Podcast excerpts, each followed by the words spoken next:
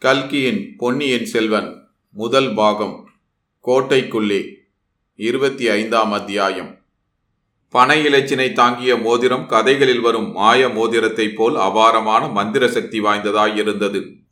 காலை நேரத்தில் பால் தயிர் விற்பவர்கள் பூக்கூடைக்காரர்கள் கரிகாய் விற்பவர்கள் பழக்கூடைக்காரர்கள் மற்றும் பல தொழில்களையும் செய்வோர்.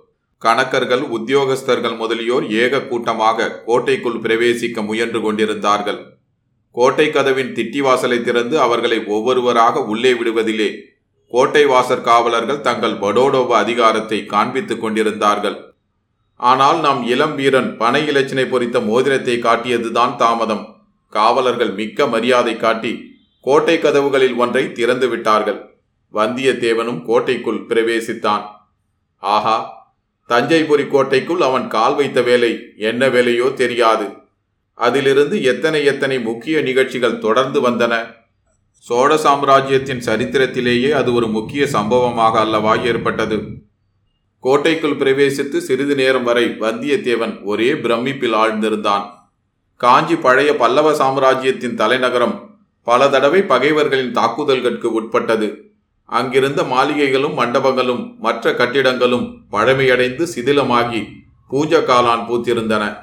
அழகிய சிற்ப வேலைப்பாடுகள் அமைந்த கட்டிடங்கள் தான் ஆனாலும் பல பகுதிகள் இடிந்தும் சிதைந்தும் கிடந்தன. ஆதித்த கரிகாலர் வந்த பிறகு புதுப்பித்து கட்டிய சில மாளிகைகள் மட்டும் பட்டமரத்தில் ஒவ்வொரு இடத்தில் தளித்திருக்கும் மலர்களைப் போல் விளங்கி நகரத்தின் பாழடைந்த தோற்றத்தை மிகைப்படுத்தி காட்டின. இந்த தஞ்சையின் தோற்றமோ நேர்மாறாக இருந்தது. எல்லாம் புதிய மாளிகைகள் புதிய மண்டபங்கள். வெண் சுண்ண மாளிகைகளுக்கு மத்தியில் செம்மண்ணில் சுட்ட செங்கற்களினால் கட்டிய சிற்சில கட்டிடங்கள். வைரங்களுக்கும் முத்துக்களுக்கும் இடையிலே ரத்தினங்களை பதித்தது போல் ஒளி வீசி திகழ்ந்தன. ஆங்காங்கு அரண்மனை தோட்டங்களில் வளர்ந்திருந்த விருட்சங்கள் செம்மண் பூமியின் சத்தை உண்டு கொழுகொழுவென்று செழித்து ஓங்கியிருந்தன. புன்னை தென்னை அசோகம் அரசு ஆல் பலா வேம்பு முதலிய மரங்களில் அடர்ந்து தழைத்திருந்த இலைகள் மரகத பச்சையின் பல சாயல்களுடன் கண்ணுக்கு இனிமையையும் மனத்துக்கு உற்சாகத்தையும் அளித்தன. அதிசய சக்தி வாய்ந்த மந்திரவாதியான மயன் புதிதாக நிர்மாணித்த நகரம் இது. இந்த புதிய நகருக்குள் பிரவேசிக்கும் போதே ஒரு புதிய உற்சாகம் பிறந்தது. உள்ளம் பூரித்து பொங்கியது. காரணம் தெரியாத கர்வம் நிறைந்தது. கோட்டையின் கட்டுக்காவலையும் கோட்டைக்குள் பிரவேசிப்பதில் உள்ள நிர்பந்தங்களையும் கவனித்திருந்த வந்தியத்தேவன் உள்ளே அதிக ஜன நடமாட்டமே இல்லாமல் வெறிச்சென்று இருக்கும் என்று எண்ணியிருந்தான். ஆனால் அதற்கு நேர்மாறாக தெருக்களெல்லாம் ஜே ஜே என்று கூட்டமாயிருந்தது.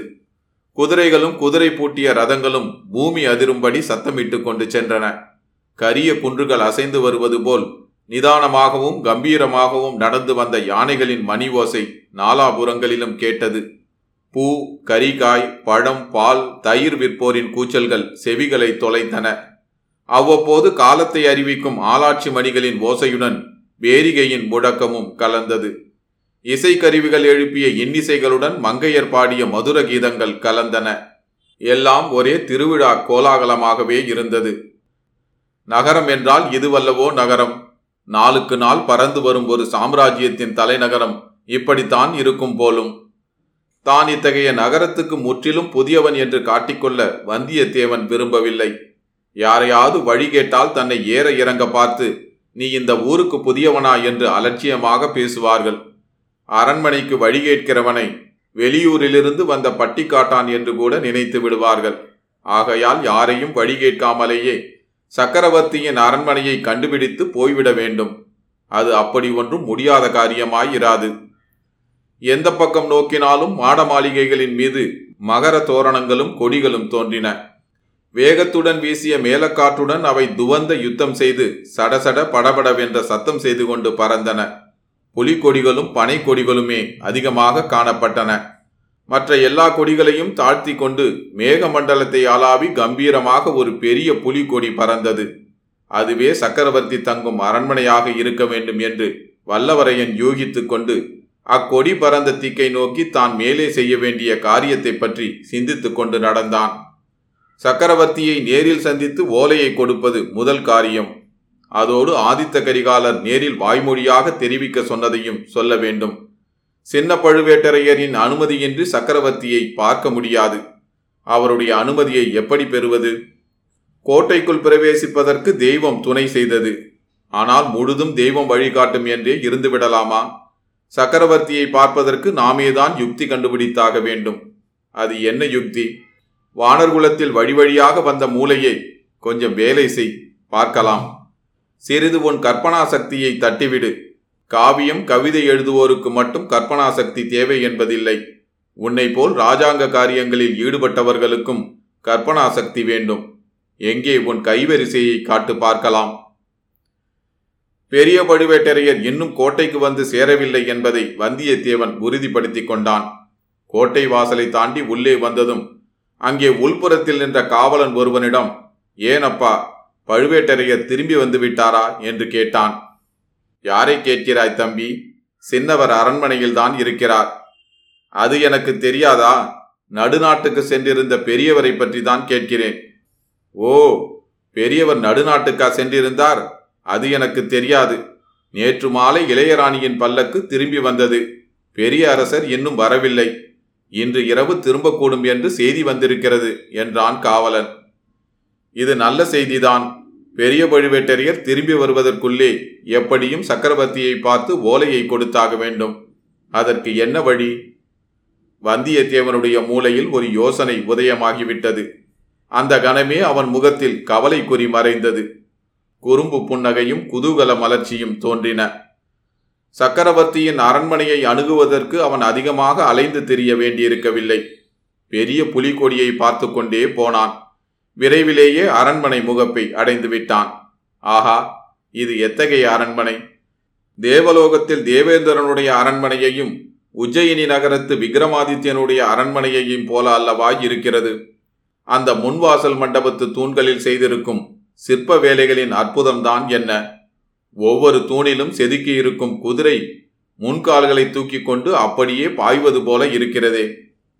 அரண்மனையை அடைவதற்கு பல பாதைகள் நாலா திசைகளிலிருந்தும் வந்தன. ஒவ்வொரு பாதை முடிவிலும் இரண்டு குதிரை வீரர்களும் சில காலால் வீரர்களும் நின்றார்கள். அவர்கள் அண்டை நெருங்கி வராமலே அவ்வீதிகளில் நடமாடிய ஜனங்களில் பலர் திரும்பி போய்விட்டார்கள். ஒரு சிலர் அவர்கள் கிட்டே வந்து சற்று நின்று அரண்மனை முகப்பை எட்டி பார்த்துவிட்டும் புலிகொடியை அண்ணாந்து பார்த்துவிட்டும் போனார்கள். அதிக நேரம் நின்றும் கூட்டம் சேரும் போலிருந்ததால் காவலர்கள் கையினால் சமிஞ்ஞை செய்து அவர்களை போகும்படி செய்தார்கள். கூட்டம் கூடி நின்றவர்கள் இறைந்து பேசாமல் காதோடு மெல்ல பேசிக்கொண்டார்கள் வந்தியத்தேவன் மற்றவர்களைப் போல் சிறிதும் தயங்கி நிற்கவில்லை.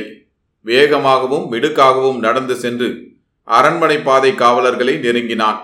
உடனே இரு குதிரைகளும் முகத்தோடு முகம் உராயும்படி வழிமறித்து நின்றன. குதிரை மேலிருந்தவர்கள் கீழே நின்றவர்கள் அனைவருடைய வேல்களும் முனையோடு முனை பொருத்தி வழியை அடைத்தன. வந்தியத்தேவன் தன்னுடைய மந்திர மோதிரத்தை நீட்டினான். அவ்வளவுதான். அதை பார்த்தவுடனே அவ்வீரர்கள் முடுக்கும் பெருமிதமும் அடங்கின. ஒருவர் பின் ஒருவராக மூன்று பேர் மோதிரத்தை உற்று பார்த்தார்கள். சரி வழிவிடுங்கள் என்று ஒருவன் சொன்னான். இரண்டு வேல்கள் உடனே அகன்று நின்று வழிவிட்டன. வந்தியத்தேவன் மிடுக்குடன் நடந்து சென்றான். ஆயினும் என்ன? இன்னும் எத்தனை காவல்கள் இப்படி உண்டோ? சின்ன பழுவேட்டரையர் எங்கே இருக்கிறாரோ? எப்படி விசாரிப்பது? யாரிடம் கேட்பது?